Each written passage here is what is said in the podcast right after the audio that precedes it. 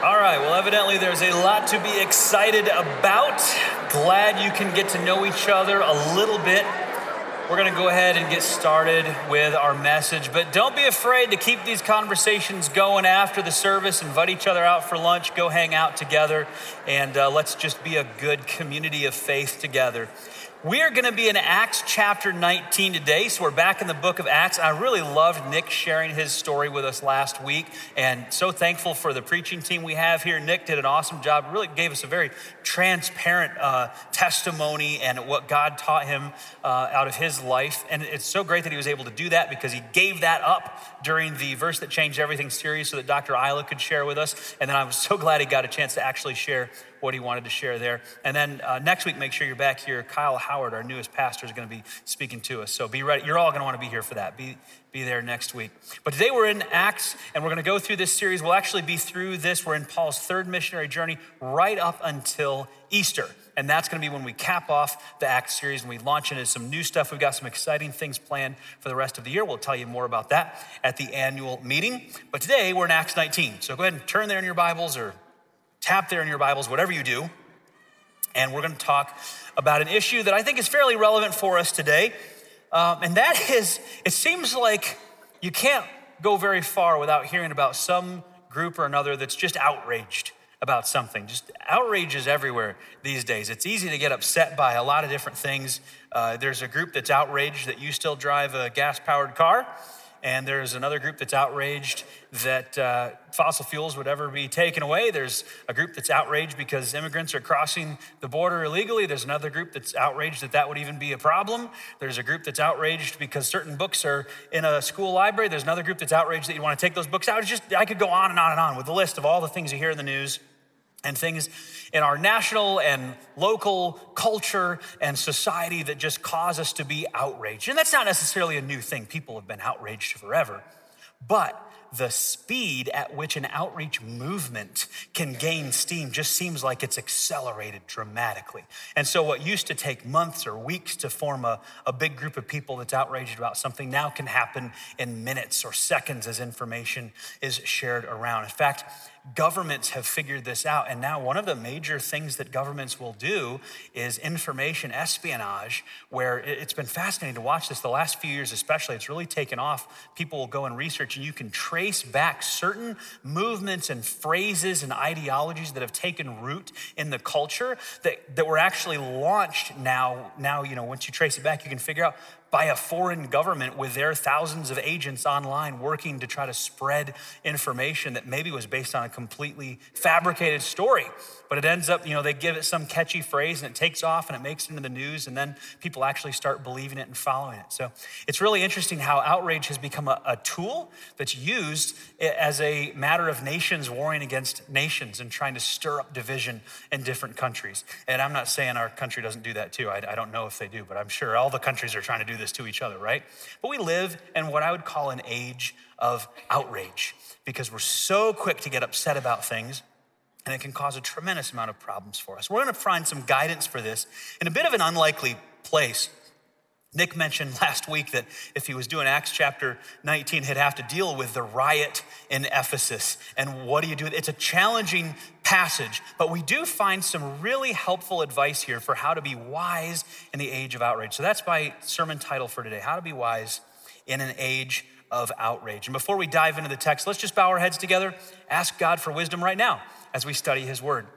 Father, thank you for what you have recorded for us in the book of Acts and what Luke wrote down so that we would know today, over 2,000 years later, how some of these events unfolded and how you worked in the middle of them. And, and, the passage that we'll see today is, is a really interesting one, but I think it does give us some helpful lessons for how we can be wise. So, God, we pray for your discernment right now. Help us to see ourselves in some of the characters in this story. Help us to understand how they relate to us and we relate to them and how we can live a life that glorifies and honors you based on what you're going to teach us through this text today. And in Jesus' name we pray, amen. So, we're going to start by reading the passage. And sometimes I like to just work through a passage together. Other times it's better if it's a narrative to just read the whole chunk of scripture and then talk about it. So, that's what we're going to do in Acts 19, starting in verse 23. We're going to go all the way to the end, verse 41. Let's read this story together. About that time, serious trouble developed in Ephesus concerning the way. Now, the way is what they called Christianity at the time. They weren't really called Christians yet. And so they called themselves the way because Jesus said, I am the way, the truth, and the life. And so they called themselves followers of the way. So some trouble developed in Ephesus concerning the way. It began with Demetrius. Remember that name, you're going to need it later. He was a silversmith who had a large business manufacturing silver shrines of the Greek goddess Artemis, also known as Diana, but Artemis is the correct name. He kept many craftsmen busy, so business was good. He called them together, all of his craftsmen, called them together along with others employed in similar trades and addressed them as follows Gentlemen, you know that our wealth comes from this business. But as you have seen and heard, this man, Paul, you can just hear the disgust in his voice. This man, Paul, has persuaded many people that handmade gods aren't really gods at all. Imagine that. The gods we create with our hands, they're not real gods, huh? But that's what Paul has persuaded people. And he's done this not only here in Ephesus, but here's the real problem throughout the entire province. And that was their target audience, all the people, the tourists that would come to this temple. He says, Of course, I'm not just talking about the loss of public respect for our business or the money, which is what he was really concerned about. I'm also concerned that the temple of the great goddess Artemis will lose its influence, and that Artemis, this magnificent goddess worshiped throughout the province of Asia and all around the world, will be robbed of her great prestige. Asia, by the way, there is not what we know as the continent of Asia, it's a Roman province in, in Turkey and around Turkey, that kind of area. At this, so, at the mention of the prestige of Ephesus and the temple and the worship of Artemis, their anger boiled and they began shouting, Great is Artemis of the Ephesians. Soon the whole city, the whole city was filled with confusion. Everyone rushed to the amphitheater, dragging along Gaius and Aristarchus, who were Paul's traveling companions from Macedonia. Paul wanted to go in too, but the believers wouldn't let him. Some of the officials of the province, friends of Paul, also sent a message to him begging him not to risk his life by entering the amphitheater. So this was a dangerous situation. This was not just, oh, they're a little upset. They were willing to kill a guy. That was how bad this riot was. Inside, the people were all shouting, some one thing and some another. Everything was in confusion. In fact, most of them didn't even know why they were there. The Jews in the crowd pushed Alexander forward and told him to explain the situation. He motioned for silence and tried to speak, but when the crowd realized he was a Jew, they started shouting again and kept it up for about two hours. Great is Artemis of the Ephesians. Great is Artemis of the Ephesians. And Alexander there, he's not really going to feature much in our message today, but he's, he's a Jewish guy. He's probably not a follower of the way, the Jews put him forward most likely to say, hey, by the way, I represent the Jewish contingent here. We're not with those Christians either. So they were probably trying to separate themselves from the Christians. Uh, but they shouted, Great is Artemis of the Ephesians. At last, the mayor was able to quiet them down enough to speak. Citizens of Ephesus, he said, everyone knows that Ephesus is the official guardian of the temple of the great Artemis whose image fell down to us from heaven. There was evidently a meteorite that had landed in Ephesus at one point in history, and it was thought that the, the image on it was an image of Artemis, the goddess, and so they built this whole cult around this idea. If Demetrius and the craftsmen have a case against them, the courts are in session and the officials can hear the case at once. Let them make formal charges. And if there are complaints about other matters, they can be settled in a legal assembly. I am afraid that we are in danger of being charged with rioting by the Roman government since there is no cause for all this commotion. And if Rome demands an explanation, we won't know what to say. Then he dismissed them and they dispersed. I don't know if you've ever been in a riot situation before or a mob, but it's a scary thing. Many years ago, my wife and I were leading a team of teenagers in Paris, France. And I know some of you have heard this story, but some of you haven't, so no spoilers. And while we were out on Bastille Day, big celebration in France, we're out at the Eiffel Tower, and there are 600,000 people gathered around this as there's an opera and an orchestra performance and a laser light show and a huge fireworks display. And at the end of the fireworks display, late at night, it might have been midnight, um, I can't remember exactly when, but the transportation workers of the city had all timed a strike together to happen exactly as the fireworks ended, so that all 600,000 people were stranded in the middle of Paris, around, crammed in around the Eiffel Tower. And as you can imagine, they all took it really well. And so there was commotion and fighting and pushing and shoving as everyone's trying to rampage out to get home. Nobody drove there because you couldn't. There was nowhere to park. There's too many people. Everybody took public transportation to get in there, but no buses are running. The subway's not working. The trains are not working. There are no taxis because that's also part of this strike. There is no way to get out. And it is just a mad scramble, mayhem all over the place. We had a, a, team of teenagers, and several of the girls had uh, issues while we were doing this with fainting and things like that, so we had to care for them. I was running from subway station to subway station to find some way to, to still get out of there, and I, I managed to talk with some locals and learn, thanks to them, that there were some officials in the subway group that weren't part of the union that was striking, so they were able to get one of the trains working and try to get people out of the city, which was really nice of them. I found out where that station was. We took our team there. We went down there. We got on the last train out of Paris that night. And then one of our girls, right as the train was about to take off, fainted and they kicked us off.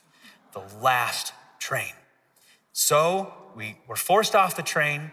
Not, everything was shutting down, the lights were turning off, and we just figured, well, we're just gonna stay in this subway station. We're gonna hunker down. A few of us are gonna like be guards for everybody. We'll stay here during the night. And then some official came over and kicked us out and locked the doors. And so we were out on the street.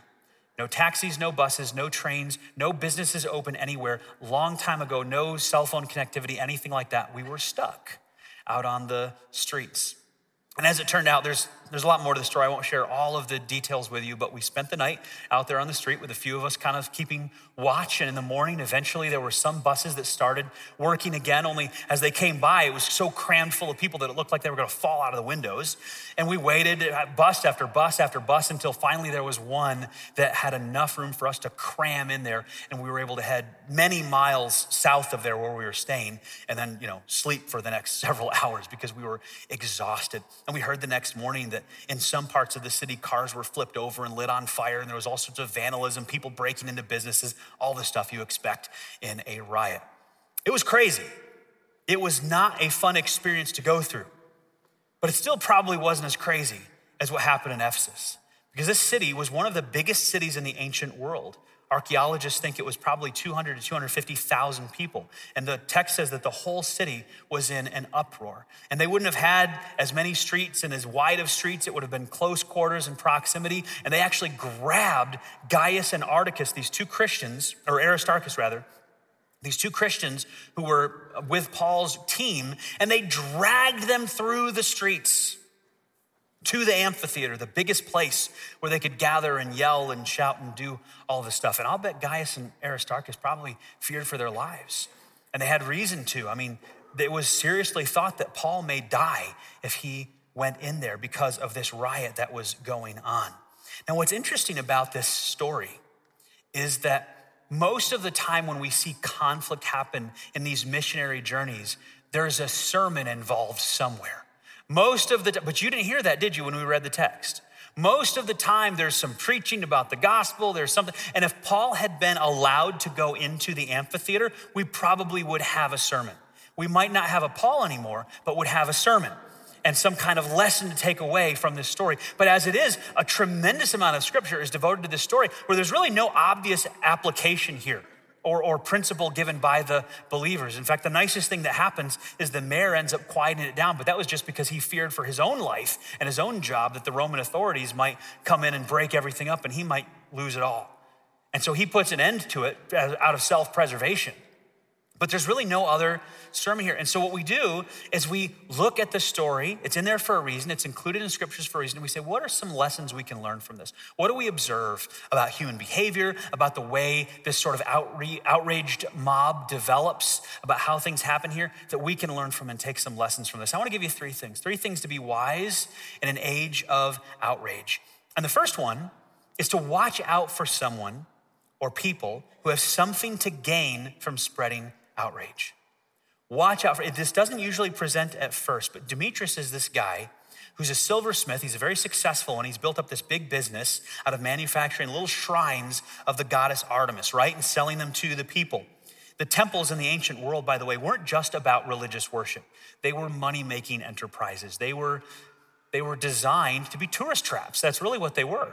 And tourists would come from all over the province. Hundreds of thousands of them would come through. And this was big business. We actually know a lot about the cult of Artemis because there's a ton of writing from this era that we can look at and see exactly how it functioned. So, the Temple of Artemis, we know, was ultimately governed by the government. This was a state run business that made money in addition to taxes for the, the state.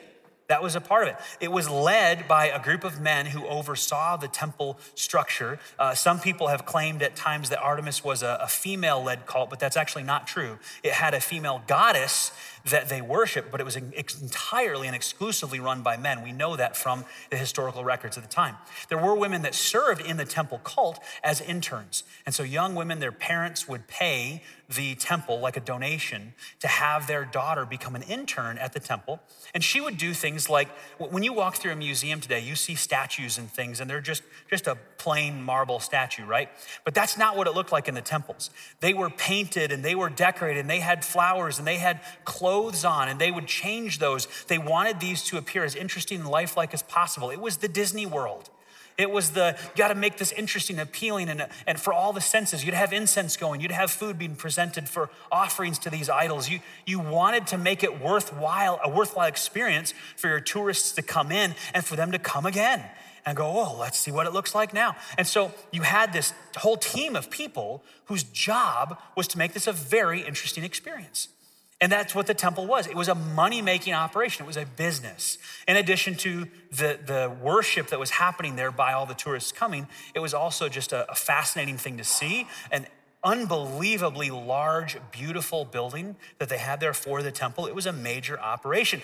And so Demetrius and his crew are thinking if people are following after Jesus, and if that is making them not follow Artemis and the cult of Artemis, then the more this spreads, the less people are going to want our silver shrines hanging out in their house. The less they're going to be buying those from us, the less money we're going to make.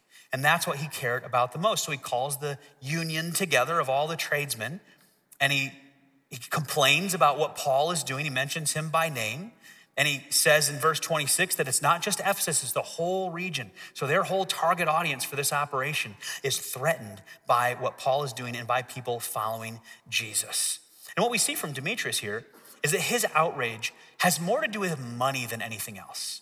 It's what does he have to gain about this? And that is why he is spreading this outrage. And that's often the case today as well. It's not immediately evident when people do this, but it should cause us to have caution when someone is trying to work us up, when someone is complaining, I'm not talking about just in person, I'm talking about online, I'm talking about on TV, things that we watch. When someone is really trying to rile us up, in the back of our mind, we need to be cautious and think, is this like a Demetrius situation where this person has something to gain from working us up like this? It's just something we should keep in mind because that's what we see here. He's got ulterior motives for why he's trying to work up this group of people into a mob. We can't believe everything we hear at first. We shouldn't jump on board anytime someone is trying to get us worked up or get us outraged.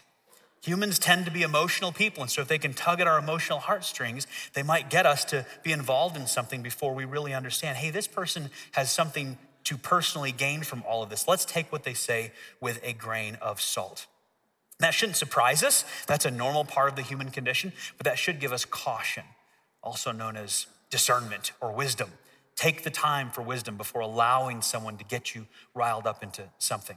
That's point number one. Watch out for people that have something to gain from spreading outrage. Point number two is watch out for idols that capture people's hearts. So Demetrius cared about the money. We know that that was the idol for him. But he also knew that wasn't what everyone cared about. In this group that he gathered together, they weren't all in it just for the money. Some people really cared about the prestige of their city, Ephesus. And I know you can relate to this. You probably have a, a city or a university uh, that you are proud of, that you have allegiance to. You want to see them do well, you know, and so you, you root for them. You care about their prestige. You care about how they do when their teams play, you know, in some kind of a big competition. And so you have sort of an allegiance there and you, and you have desires there. And so he's going to appeal to that as well. Some people care about the goddess Artemis, they care about the worship, they care about the temple. And so he's going to say in verse 27 Of course, I'm not just talking about the loss of public respect for our business. I'm also concerned that the temple of the great goddess Artemis will lose its influence, and that Artemis, this magnificent goddess worshipped throughout the province of Asia and all around the world, will be robbed of her great prestige. So I don't think this was a major concern for Demetrius because he would have led with that, right? His major concern was the money thing, but he knows he's speaking to a, a diverse audience with different desires, and he's trying to build a coalition. So he's appealing to different things that have captured their hearts, things that they are passionate about, things that are such a high priority for them that he knows, hey, if money isn't your thing, the temple maybe is. Ephesus is, the prestige is, Artemis is this thing that's so much a part of our culture and our history and our heritage and our upbringing, that's being threatened. And I know that matters to you more than anything else. And so if I want to work you up into a, a riotous mob, then I'm going to pull at those heartstrings because these things have captured your hearts. That's why it's so effective to approach it this way. They, they had these idols of different varieties that all revolved around Artemis in some way, but they were all different kinds of idols that were priorities for them that they worshiped with their lives, whether it was the money that was made because of it or the temple worship itself, whatever it was. And that caused them to be worked up into a mob over this. In fact, uh, the text says that their anger boiled over because of this, because that's what pulled at their heart. So watch out for idols that capture your heart. Now, today, idols take different forms. My guess is that most of you don't have some kind of a silver shrine in your house right now that you're to go offer incense to later. If you do, I'd love to talk to you after the service. But you have idols of other kinds.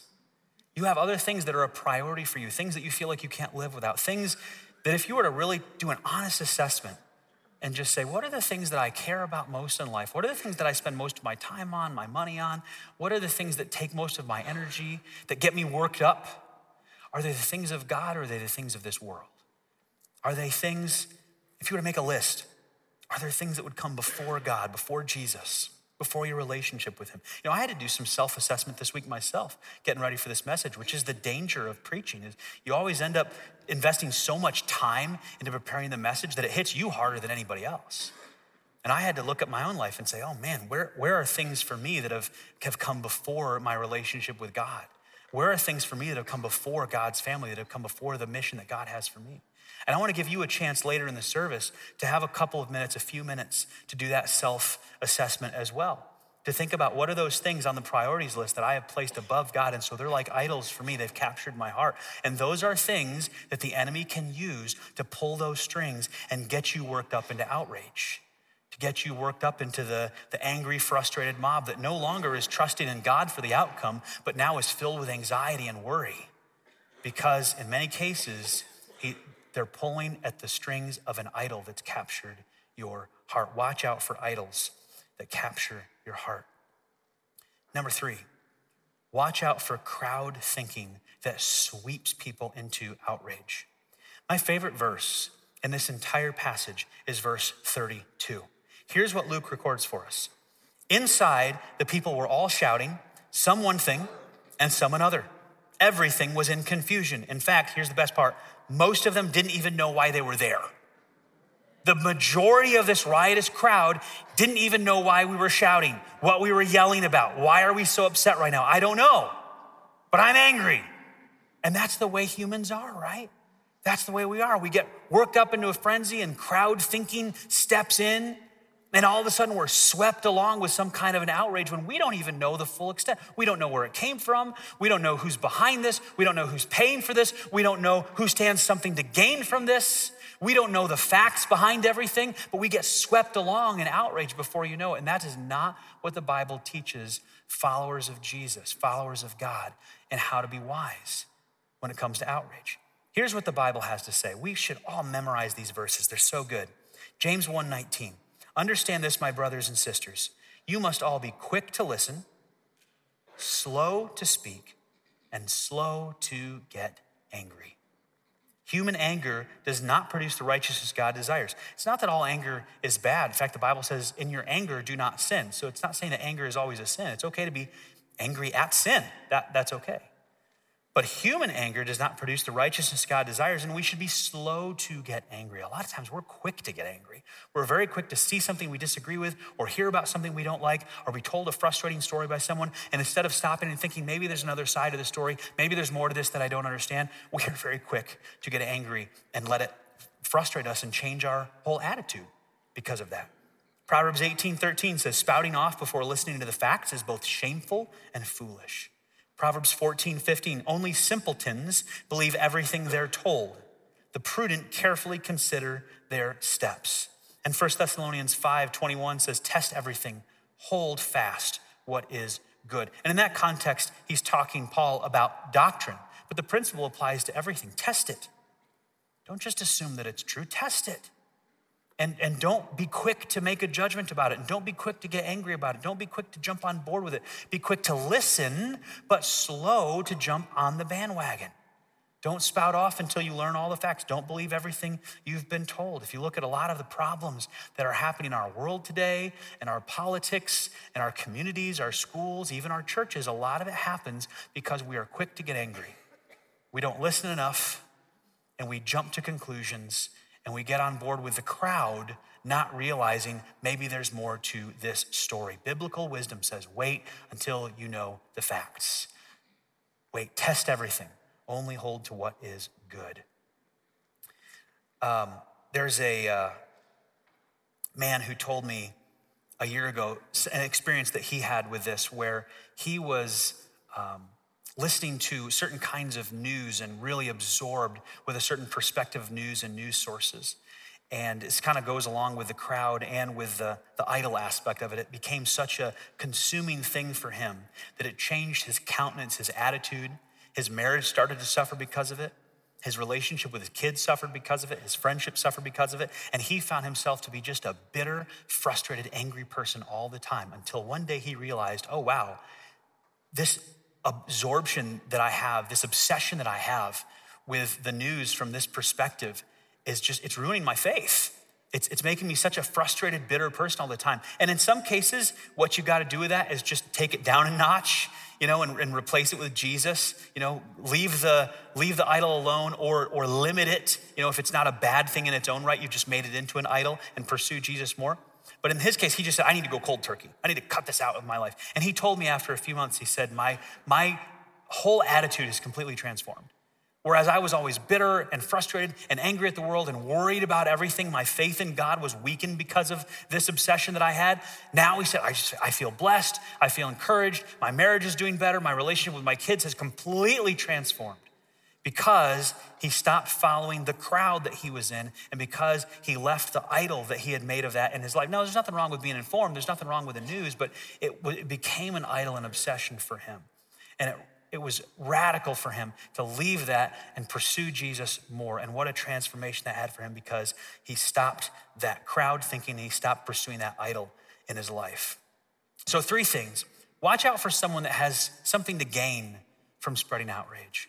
Watch out for idols that capture our hearts and that give strings that can be pulled to work us up into a, a frenzy and, and cost us some of that strong faith we want to have in God and his, his work and His outcome for everything. And then watch out for crowd thinking that can work us up into outrage when we have no idea why we're even there sometimes, or we certainly don't know all the facts yet. That's just some biblical wisdom for us. But I've given you three negatives Three things that are don't do this, don't do this, don't do this. Let me give you a positive that I think is so much better than all of those. This is really the key. This is the secret sauce to make it all work. And this is my favorite aspect of this whole story. If there's one thing you leave here with, this is what I want you to leave here with. It is that following Jesus is a threat to idols. That's the key takeaway from this story. Following Jesus is a threat to idols. There's a reason why Demetrius was so concerned about the way. There's a reason why he was so concerned that people were following Jesus. It's not because, and you saw this with the mayor. What did the mayor say about the Christians? He said, They're not speaking against our goddess. They weren't. That wasn't their deal. Not that it would have been wrong for them to do so, but as far as he knew, that wasn't their big thing was, hey, you shouldn't be following the goddess Artemis. I mean, given the chance, I'm sure they would say that, but that wasn't the primary focus of their messaging. The message was follow Jesus. But see, by following Jesus, what does that mean? You're leaving the idols behind. You follow Jesus, you flee the idol, and following Jesus is a threat to idols. And Demetrius saw this firsthand. It hit his checkbook. And if we are going to fight against idols in our lives, we have to recognize that it's, it's not just a battle against flesh and blood, it's also a battle against spiritual forces who would love for us to be captured by idols that we don't think are idols, would love for us to take things and elevate them in a priority above God. To think, I can't live without this. This is what matters to me. This is what I sacrifice for. This is what I spend my time on. This is what I spend my money on. This is really where my focus is. And I also go to church once a week or twice a month or whatever the frequency is right? But that this other thing is the priority for us. And so that's like the idol in our life. And our, the enemy forces are more than happy to let any of those things of our lives become that idol for us.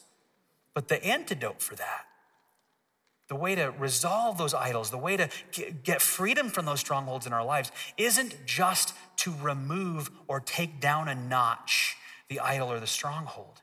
You have to replace it with something. It's about pursuing Jesus, not just fleeing the idol. I know a lot of people that have struggled with idols and strongholds in their lives, and they try and they try and they try and they try really hard to stop, to, to lower, to move away, to flee. It's not going to work unless you're replacing it with pursuing something even more. Yes, watch out for the idol. Yes, watch out for the things that cause unnecessary outrage and, and a lack of faith and trust in God. But the way to do that is to pursue Jesus. It's following Jesus that is a threat to idols and strongholds in your life.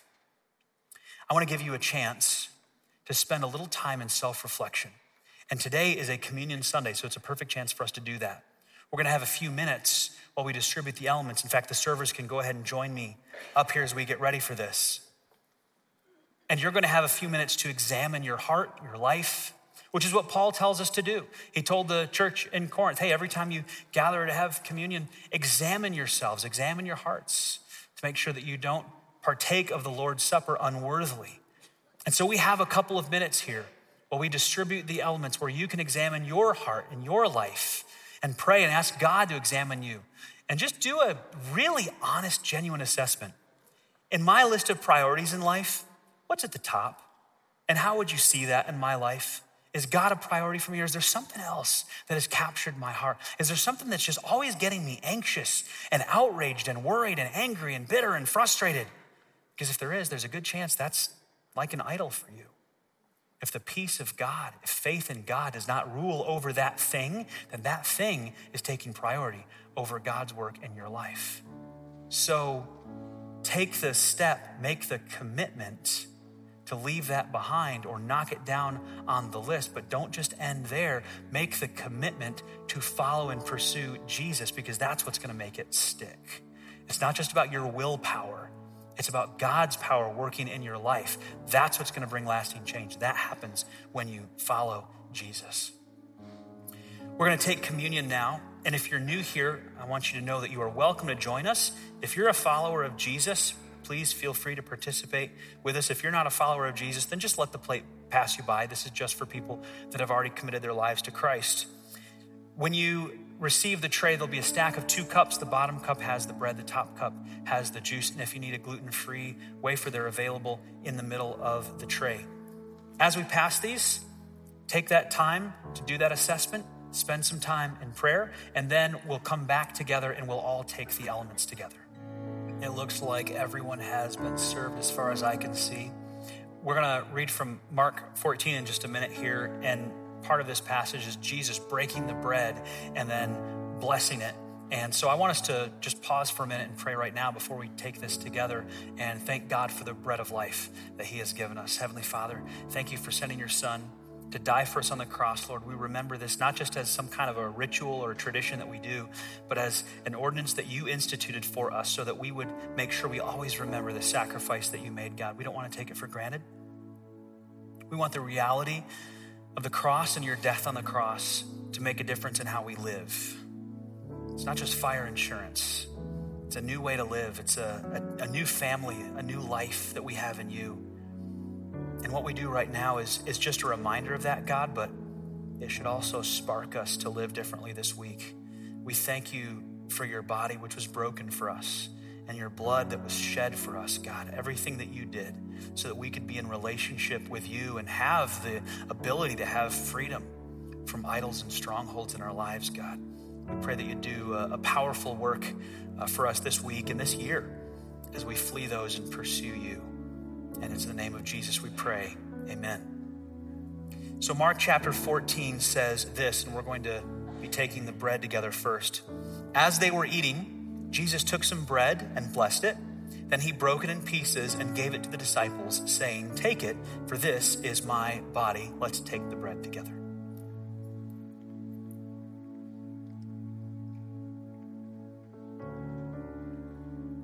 Then with the cup, and he took a cup of wine and gave thanks to God for it. He gave it to them, and they all drank from it. And he said to them, This is my blood, which confirms the covenant between God and his people. It is poured out as a sacrifice for many. Let's take the cup together.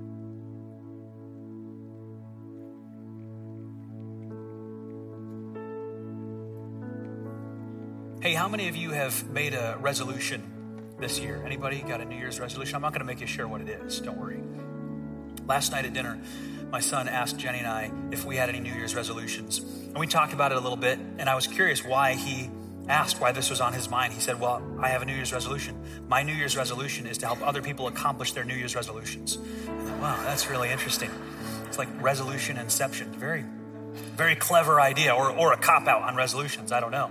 That's my resolution. You know, for some of us, though, I think our resolution for 2024 needs to be a follow up to this message of just simply this flee the idol. Whatever God showed you during prayer time just now, flee the idol, pursue Jesus more. How can you pursue Jesus more? Because that's how you're going to find victory over the idol, whatever it is that, that captures your heart, that's a high priority for you, whatever that is. Flee the idol, pursue Jesus more. We're going to sing a song to close the service, and it's a really wonderful song. Here are some of the lyrics. The cross is all the confidence I need. Your love won't give up on me. You never make a promise you don't keep. Your love won't give up on me. I think if we're all being honest when it comes to resolutions, we're not always great at keeping them. But thankfully, God is good at keeping His. And He never makes a promise that He won't keep. So, whatever you've made an idol of in your life, whatever that is, know that He has promised to never leave you, to never forsake you. He will always be there for you, waiting with open arms to welcome you back as you surrender your life to Him. He won't give up on you.